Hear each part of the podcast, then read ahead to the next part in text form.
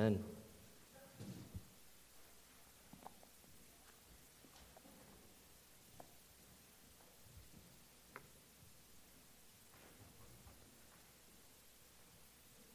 Passage comes today to us from the Gospel of John, chapter 6, verses 1 through 14. You don't have your Bibles? Why don't you have your Bibles? You'll find it on the back of your bulletin outline. John chapter 6, verses 1 through 14. After this, Jesus went away to the other side of the Sea of Galilee, which is the Sea of Tiberias. And a large crowd was following him because they saw the signs that he was doing on the sick. Jesus went up on the mountain, and there he sat down with his disciples. Now the Passover, the feast of the Jews, was at hand. Lifting up his eyes, then, and seeing that a large crowd was coming toward him, Jesus said to Philip, Where are we to buy bread so that these people may eat? He said this to test him, for he himself knew what he would do. Philip answered him, 200 dinar- denarii worth of bread would not be enough for each of them to get a little. One of his disciples, Andrew, Simon Peter's brother, said to him, There's a boy here who has five barley loaves and two fish. But what are they for so many? Jesus said, Have the people sit down. Now there was much grass in the place. So the men sat down, about 5,000 in number. Jesus then took the loaves, and when he had given thanks, he distributed them to those who were seated. So also the fish, as much as they wanted. And when they had eaten their fill, he told his disciples, Gather up the leftover fragments, that nothing may be lost. So they gathered them up and filled twelve baskets with fragments from the five barley loaves left by those who had eaten. When the people saw the sign that he had done, they said, This is indeed the prophet who is to come into the world. May God bless this reading of his word. Let's pray. Father in heaven, you have brought us here now. As the psalmist sung, Come let us go to the mountain of the Lord and to the house of our God. And he will teach us of his ways, and we will walk in his path. And the word of the Lord will go forth from Zion and from Jerusalem. And so you have gathered us here to teach us your word what it is that you desire us to, us to know, who it is that you desire us to see. We thank you, our great God, for making this happen, for quelling our sinfulness. And we ask, Holy Spirit, that you just fix the attention of our hearts onto this word right now, so that we desire to see and hear nothing else, so that we are taught what you desire us to know. Show us Jesus. In Jesus' name we pray. Amen. We're continuing our series in John chapter 5 and 6, a series that Pastor John has called Jesus Makes Us Mad, then Jesus Makes Us Glad. And we see that in the, pa- in the uh, passage right before, he certainly got people really mad. So he told them that you think that you have eternal life. You even search through scriptures, you think you have eternal life. But you refuse to see that they are about me, Jesus Christ. And so he ends that passage before saying, You know who is going to accuse you? It's not I, it is Moses, the one through whom God gave Israel the law. It is Moses who accuses them. And that if they believed Moses, they would believe Jesus. And now he shows how one greater than Moses has come. Now, he said this last month that when you're reading the Gospel of John, be thankful that there is a key, a legend to look, to understand how to read John's gospel. And that's John chapter 20, verse 30 and 31. Now, Jesus did many other signs in the presence of the disciples, which are not written in this book. But these are written so that you may believe that Jesus is the Christ, the Son of God, and that by believing you may have life in his name. And so John is saying that everything that I wrote is for you to know that Jesus is the Son of God and believe in him. And even the signs. He said that there were so many signs that were done, he didn't capture them all. The signs that he did write about, speak of this one truth. Now, it's an interesting thing that John uses the word signs and not miracles. There is a Greek word for miracles, but John uses the word signs because he's saying that's what they are. A miracle is not the thing in itself, it points to something. Just like if you were on your way to Disney World, driving there, you wouldn't pull over at the first road sign that said Orlando, Disney World, 500 miles away. You wouldn't say, Get out, take a picture under that sign, we made it. Get in your cars and turn back around. A sign points to where you need to go. And that's what these miracles, anytime a miracle is displayed in the Gospels, that's what it's for. And so today's message has three points God's provision for his people, the shepherd who feeds the hungry, and the call to put your trust in Jesus, our Savior. Now, this first point God's provision for his people. You know, it's interesting that this feeding of the 5,000, it was probably many more than 5,000 because that was just counting the men. All right, so lots of times when you counted things in census and things back then, you counted it in, ter- in terms of military might. All right, that was just the, the way that census was taken. So it doesn't count how many wives and single women were there. Doesn't count how many children. And, well, I mean, I was going to say maybe 20,000 people, but we know that people had more children back then. We had people like the Generoses kick out children back then. So, in fact, even the Generous family of seven kids might be a little bit lacking in terms of old of uh, just New Testament time. So let's say 10, 10 kids walking around with you. So you're talking somewhere like 50,000 people. Jesus might have fed. And it's the only miracle besides one other mentioned in all four Gospels.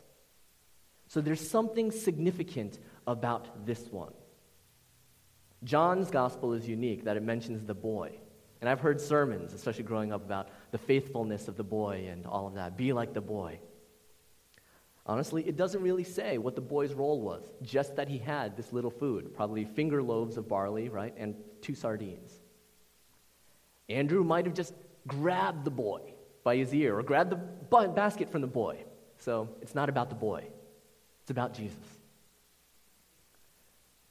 So, but food seems to be the first thing that we're seeing here, right? And food looms large in all of our minds, even in a place like America in the 21st century, where so many of us seem to have no problem with food, never gone hungry.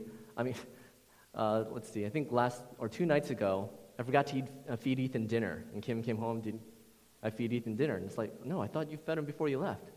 And so I get yelled at. And then we look to see his plate, you know, and all the food is gone. And I knew I'd left food. I don't know why I didn't put two and two together that I should feed him food that I'd left. But regardless, all the food was gone. We don't have pets. Ethan fed himself. Who's the good husband? Who's the responsible father?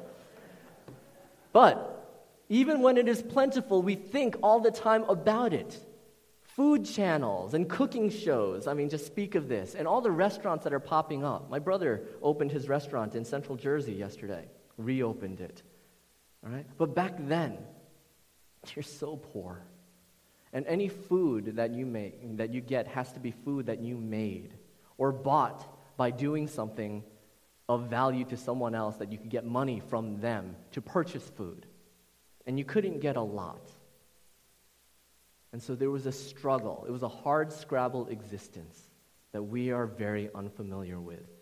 And so if you were a good Jew, a good Jew sitting in the grass back then, and you saw this, you saw this amazing feeding, miraculous feeding, you would remember, you would think that, wow, this is like when Moses you know, prayed to God, and God gave manna from heaven.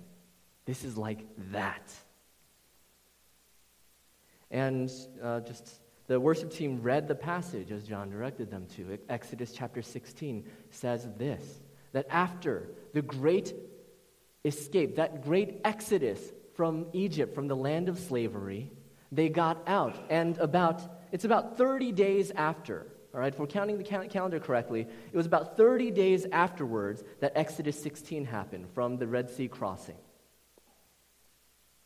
Now, it's possible, I mean, just how much food can you carry with you, especially when you have to, you know, walk through a divided sea? I mean, how do you plan for that trip? Um, so 30 days, they might have just run out, they might have been out of food, without food for some time. And what do they do? Exodus 16 says that they grumbled against Moses and Aaron in the wilderness. They grumbled in their hunger. Now, the interesting thing here is that they did, this was not a people that just had been freed from Egypt, just plundered their captors, just walked through the Red Sea miraculously. This is also a people who had God with them. And I'm not speaking metaphorically. Do you know how God was actually with the Israelites back then?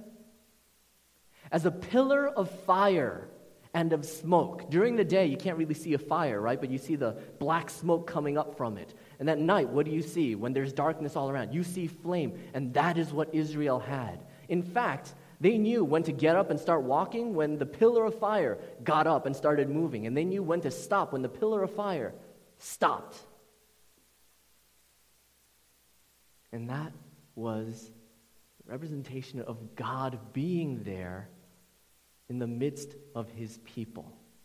So it's in the backdrop of gigantic pillar of fire and smoke that they're bringing this grumbling and what is their grumbling?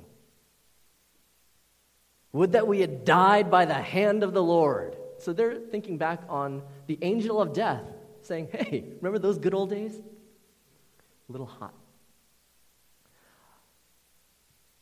And, uh, and when we sat by the meat pots and ate bread to the full, as slaves, I can guarantee you that they did not eat from meat pots and eat bread to the full. So there's revisionist historianism going on here. For you have brought us out into the wilderness to kill this whole assembly with hunger. But then God steps in. He says, Behold, I am about to rain bread from heaven for you, and the people shall go out and gather a day's portion every day, that I may test them whether they will walk in my law or not.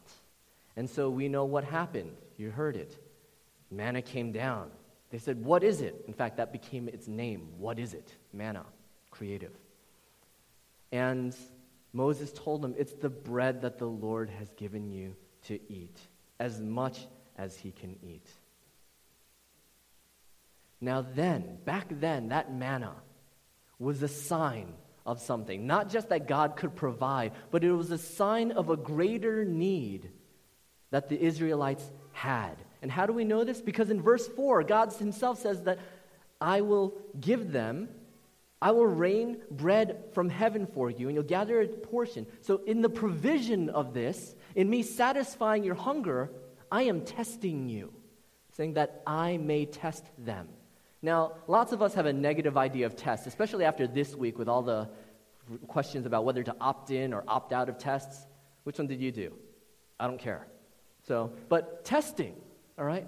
Testing gets a bad rap, but without testing, we do not grow. Without testing, we do not improve. We don't know where we're at. If you are exercising and you lift up a weight, that weight tests your muscle. And in that testing of the muscle, tiny tear, micro tears, and then growth. Or another illustration astronauts. You ever wonder why astronauts, after they spend like a year and a half in space, come, I don't know if anyone spent a year and a half, I mean, maybe some Russians, but, you know, say a year, all right, comes down, why they have to be wheelchaired around? It's because their bones are brittle. You see, in zero gravity, what happens is that there is no load placed on your bones.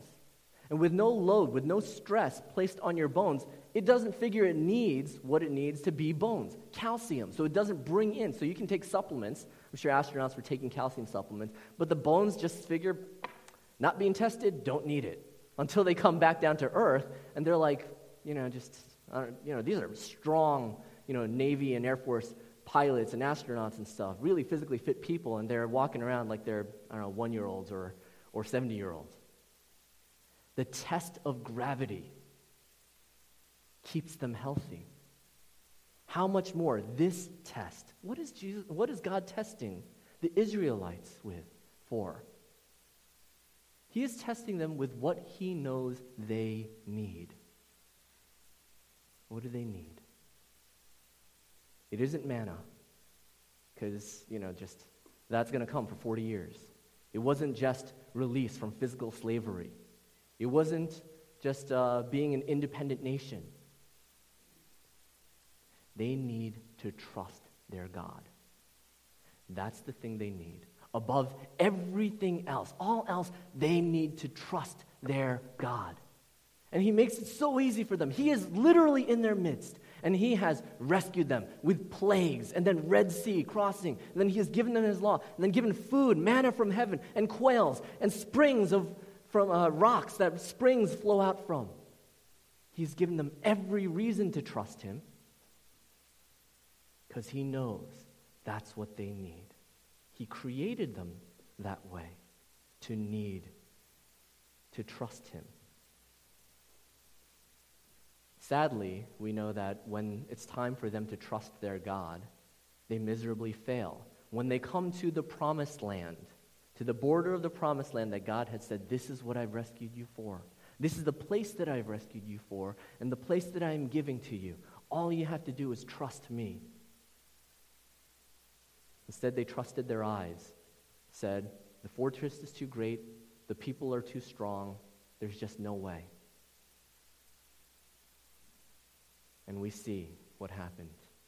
All of those who did not trust their God died in the wilderness. And that physical death in the wilderness speaks of a spiritual truth. You die when you don't trust God.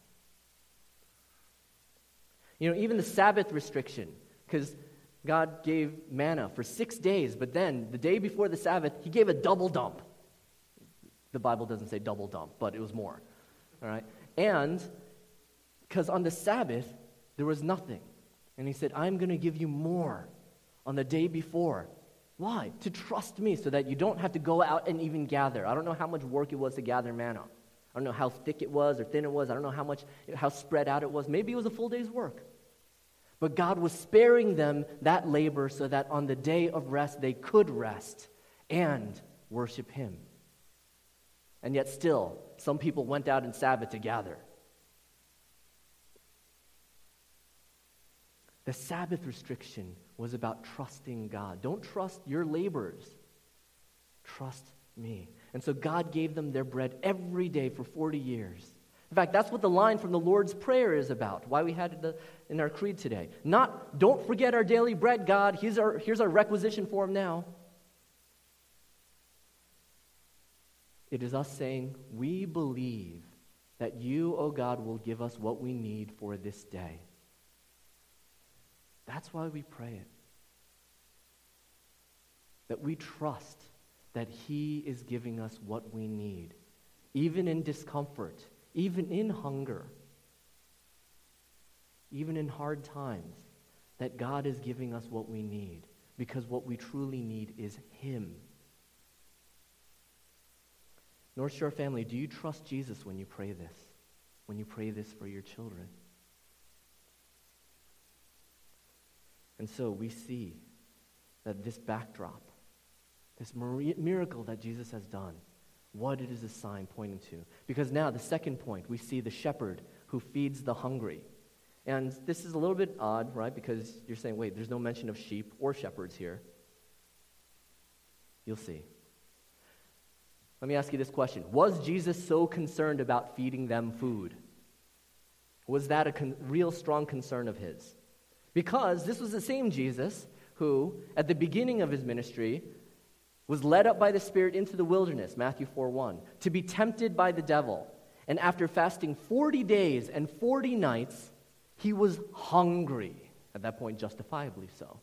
And the tempter came to him and said to him, If you are the Son of God, command these stones to become loaves of bread. But he answered, It is written, Man shall not live by bread alone, but by every word that comes from the mouth of God. So it is not about feeding these people who, at the longest, went one, one day without eating. Again, it's a sign. What is it a sign of? It's a sign of what Jesus came to do and their need. You see, in Mark chapter 6, which is the parallel passage to this, Mark chapter 6, verse 34, see, all these crowds heard what Jesus was doing and started running to get somewhere ahead of Jesus, probably to get a good seat, right? When Jesus landed and saw a large crowd, he had compassion on them because they were like sheep without a shepherd. So he began teaching them many things. They were like sheep without a shepherd. And so he began to teach them. That's what they, what they needed. In fact, Deuteronomy 8.3, what Jesus quoted uh, to, the, to Satan, was from Deuteronomy 8.3. And he humbled you and let you hunger. This is Moses saying to the Israelites. He humbled you and let you hunger and fed you with manna which you did not know, nor did your fathers know, that he might make you know that man does not live by bread alone, but man lives by every word that comes from the mouth of the Lord. So to trust God's word. And how does John describe Jesus? As the Logos, the Word of God. Now, sheep without a shepherd. That's actually a terrible thing. Sheep. You know, we've talked about how dumb sheep are. Let's talk about that again. All right. So, they have no survival instinct whatsoever. All right? You can't, they, so wool, right? So they would think, oh, waterlogged. So can't, del- can't walk deep into rushing water. That would be bad. No, they'll walk right out into it, get waterlogged, get swept away, and die, dead sheep. They have only teeth, and they're not sharp teeth, they're round, nubby teeth. On the bottom jaw, not even on the top. They can't even get a good, like, toddler's bite in. All right? So only teeth on the bottom, meant for doing a weak nub grab of, of grass. So if a wolf comes, they can't defend themselves. Again, dead sheep. And even when it comes to food, they will literally eat and devour every last bit of food in a square in square miles to the point where it won't grow back again. All right? That's why you can't let sheep graze for too long in one spot. And then they won't know where to go afterwards for more food. There could be grass all over the stinking place, and they won't know to go over one hill to find another valley that they could decimate. Why you've never heard of that wild band of roving sheep coming and trashing that village and destroying and oh, killing that man. Never happened. Sheep are helpless, defenseless. They need a shepherd. But when Jesus says he had compassion on them, when the Bible says he had compassion on them because they were like sheep without a shepherd, it's actually a much more terrible thing than I just said. He's quoting, he's thinking about Ezekiel 34 and a time when Israel was governed by terrible kings who worshiped other gods, by priests who accepted offerings and sacrifices and said, This is what we need. We're just, we're just a butchering shop. That's all we have to do. Keep God on our side. And the word of the Lord came to the prophet Ezekiel, saying, Son of man, prophesy against the shepherds of Israel. Every pastor and elder and teacher quakes when they hear words like this. You have to take it seriously. Prophesy against the shepherds of Israel. Prophesy and say to them, even to the shepherds, Thus says the Lord God Ah, shepherds of Israel who have been feeding yourselves. Should not shepherds feed the sheep? You eat the fat, you clothe yourselves with the wool, you slaughter the fat ones, but you do not feed the sheep. The weak you have not strengthened the sick you have not healed, the injured you have not bound up, the strayed you have not brought back, the lost you have not sought, and with force and harshness you have ruled them. So they were scattered because there was no shepherd, and they became food for all the wild beasts. My sheep are scattered. They wandered over all the mountains and on every high hill. My sheep were scattered all over the face of the earth, with none to search or seek for them. And we know that this is the situation that Jesus encountered. That the religious leaders had reduced following God to a list of do's and don'ts, never once considering that it is trusting God and being in the relationship with Him that He has ordained that life was about. And so Ezekiel continues, the Lord continues in Ezekiel Behold, I am against the shepherds, and I will require my sheep at their hand, and I put a stop to their feeding the sheep. No longer shall the shepherds feed themselves. Oh, yeah, this is a terrible thing. Shepherds don't slaughter the sheep while they're shepherding them. It's not what shepherds do. It's true that there is a time of the year where some sheep are taken and used for food, but most at night, sheep herders don't go, all right, time to kick back. Let's go pick one from the herd and, you know, just have dinner. They don't do that. Because you're supposed to care for the sheep. Take care of them, the sick even, and the wounded. And God says, I will rescue my sheep from their mouths that they may not be food for them. I myself will be the shepherd of my sheep, and I myself will make them lie down, declares the Lord. I will seek the lost, and I will bring back the strayed, and I will bind up the injured, and I will strengthen the weak, and the fat and the strong I will destroy. I will feed them in justice. Ezekiel 34 starts out terrible, but it ends wonderfully that God Himself will be our shepherd. And so, Jesus, thinking of this in Psalm 23 The Lord is my shepherd, I shall not want. He makes me lie down in green pastures. Where is it that they were sitting down? There was much grass. And incidentally, for those of you who field arguments like the Bible is unreliable, that statement, much grass, the only reason you would know that there was much grass there is if there were eyewitnesses. Because in that time of year, or in that place, the grass is only there and green for a very short period of time.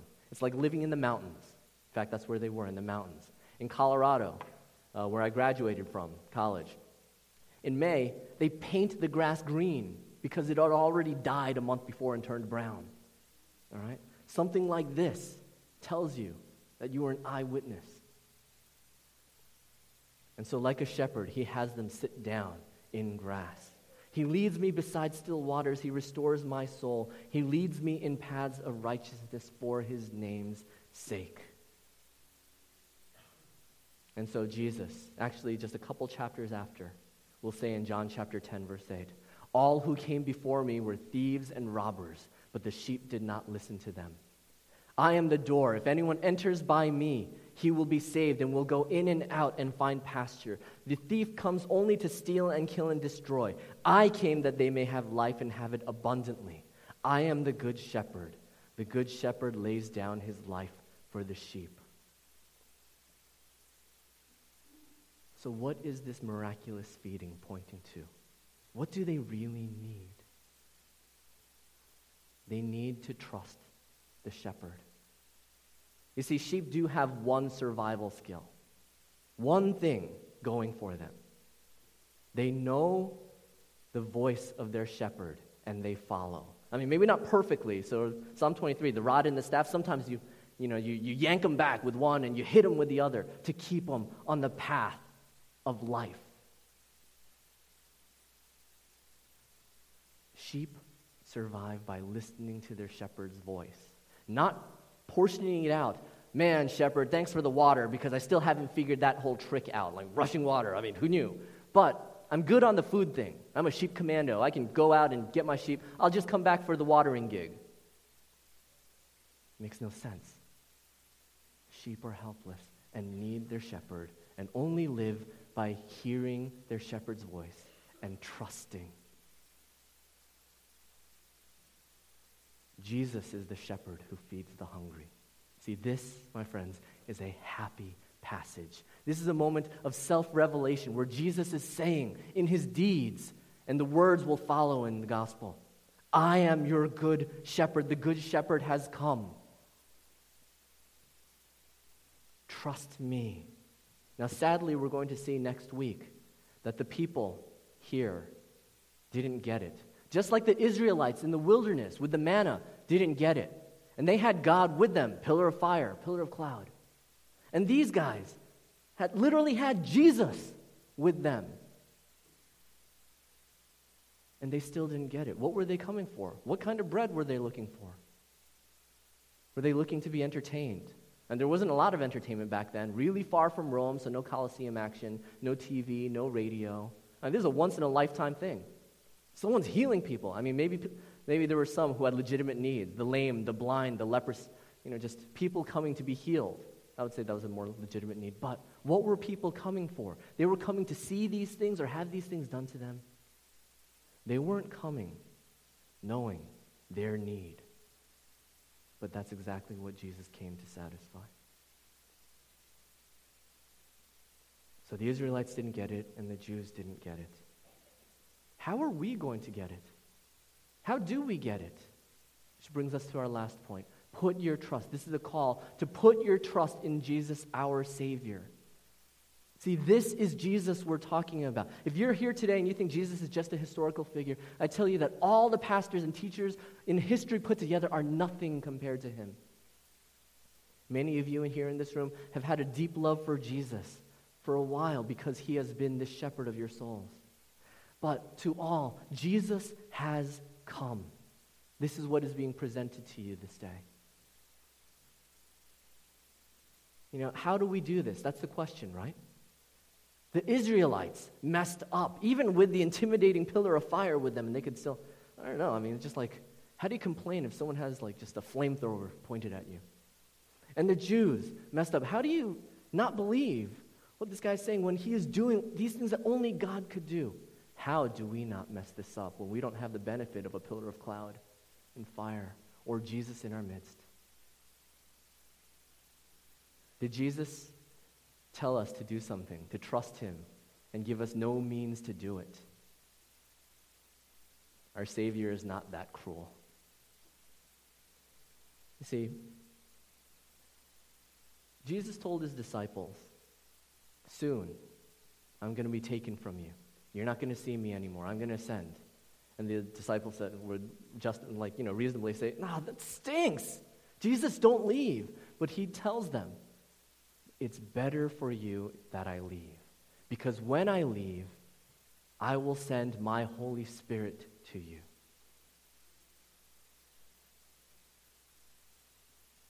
See, and he told doubting Thomas, the one guy who, why wasn't he with the rest of the people when Jesus appeared? Who knows? But he said, Oh, I feel left out. I didn't get to see it, so I'm not going to believe until I can put my fingers in. And Jesus says, Do it. He appears to him and says, Do it.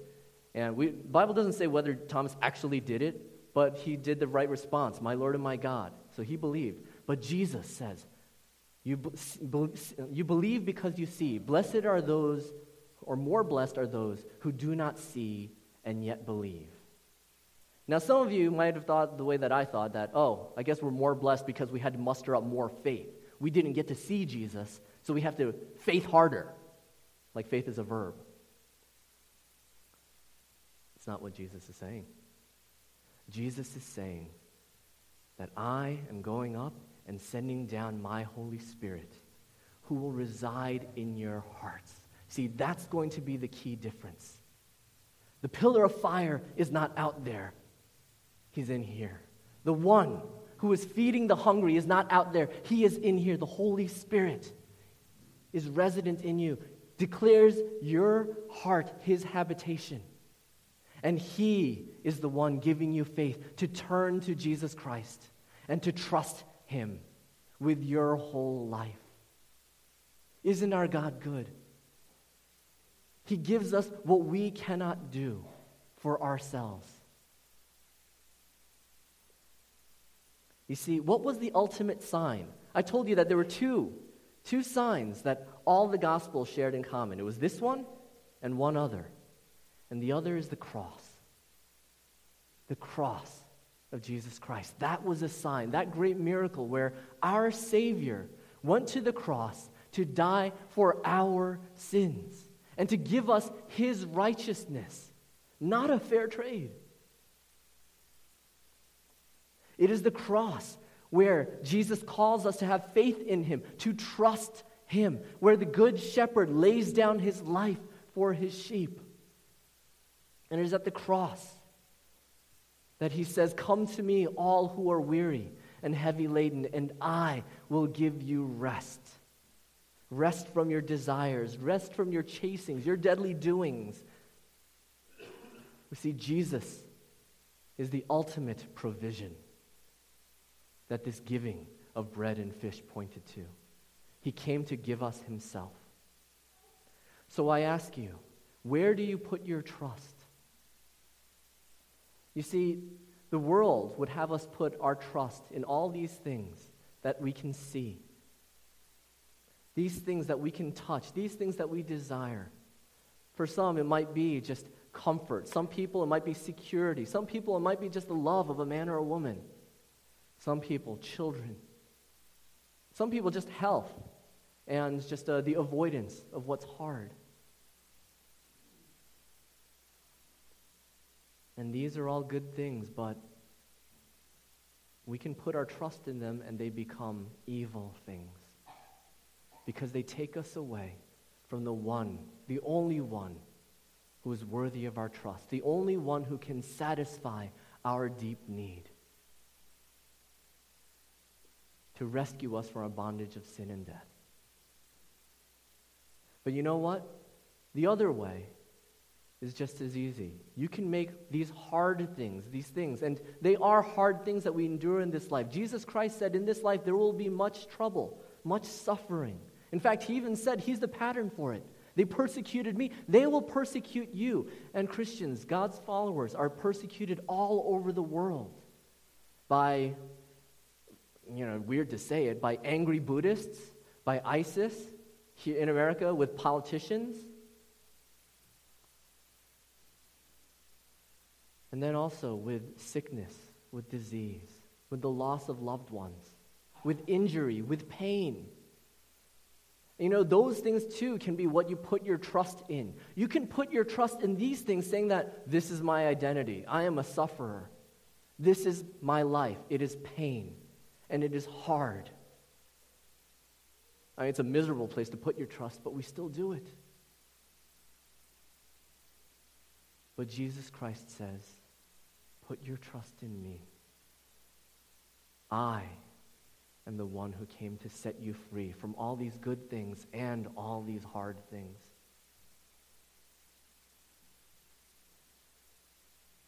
These things that we have, they're signs, if we let them speak, that say that one greater than Moses has come. A true shepherd has come. One who truly feeds the hungry has come. The one who delivers people from slavery and bondage has come and his name is Jesus.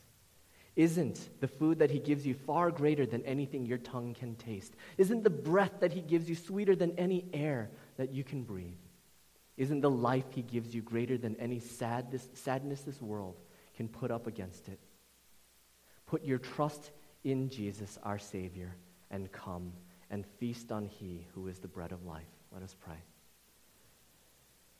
Great Father in heaven, we thank you for sending Jesus the Son. And Jesus, we thank you for being our good shepherd who comes not to feed on us, but to feed us with what we need for very life. We need Jesus. For our work, our labor cannot atone unless we are carried.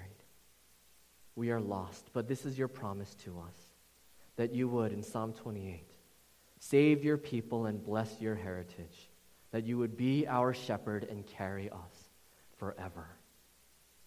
We thank you, our Savior. We thank you, Holy Spirit, for showing us that there is only one way to life, and his name is Jesus. In Jesus' name we pray. Amen. Rise and let us sing this song.